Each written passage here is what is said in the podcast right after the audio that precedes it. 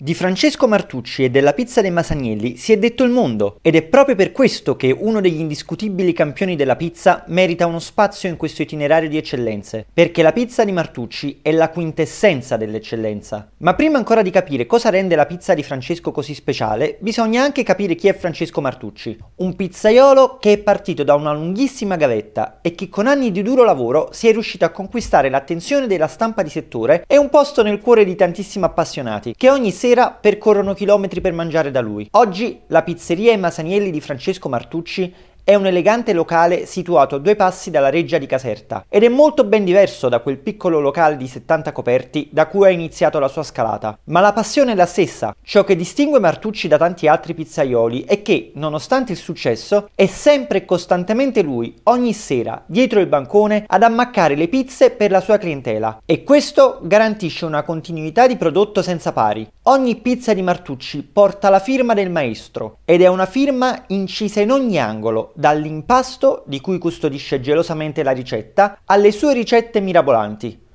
Come non citare la celeberrima mani di velluto, condita da una delicatissima crema di friarielli cotta in acqua di ricotta di bufala e sormontata da salsiccia di nero casertano e mozzarella di bufala. Per anni è stata sicuramente la sua pizza simbolo, la beniamina di tanti clienti. Forse oggi soppiantata da un'altra pizza che sta facendo furore, la Futuro di Marinara, con crema di pomodoro arrosto, pesto di aglio orsino, capperi di salina, olive di caiazzo, alici di trapani e origano di montagna. Quest'ultima è anche quella che inaugura una serie di pizze in tre cotture, al vapore a 100 gradi, fritta a 180 gradi e al forno 400-420 gradi. Uno dei tanti successi di un maestro che non smette mai di sperimentare per offrire al suo pubblico un impasto gustoso, dal taglio leggermente croccante ma allo stesso tempo etereo come l'aria. E in tutto questo lo vedi sempre là, mai lontano dal suo piano di lavoro, sempre con le mani in pasta. E io non potrò mai dimenticare la prima volta che andai nella sua pizzeria e gli chiesi se potevo riprenderlo in un video. E ci fu questo breve scambio di battute.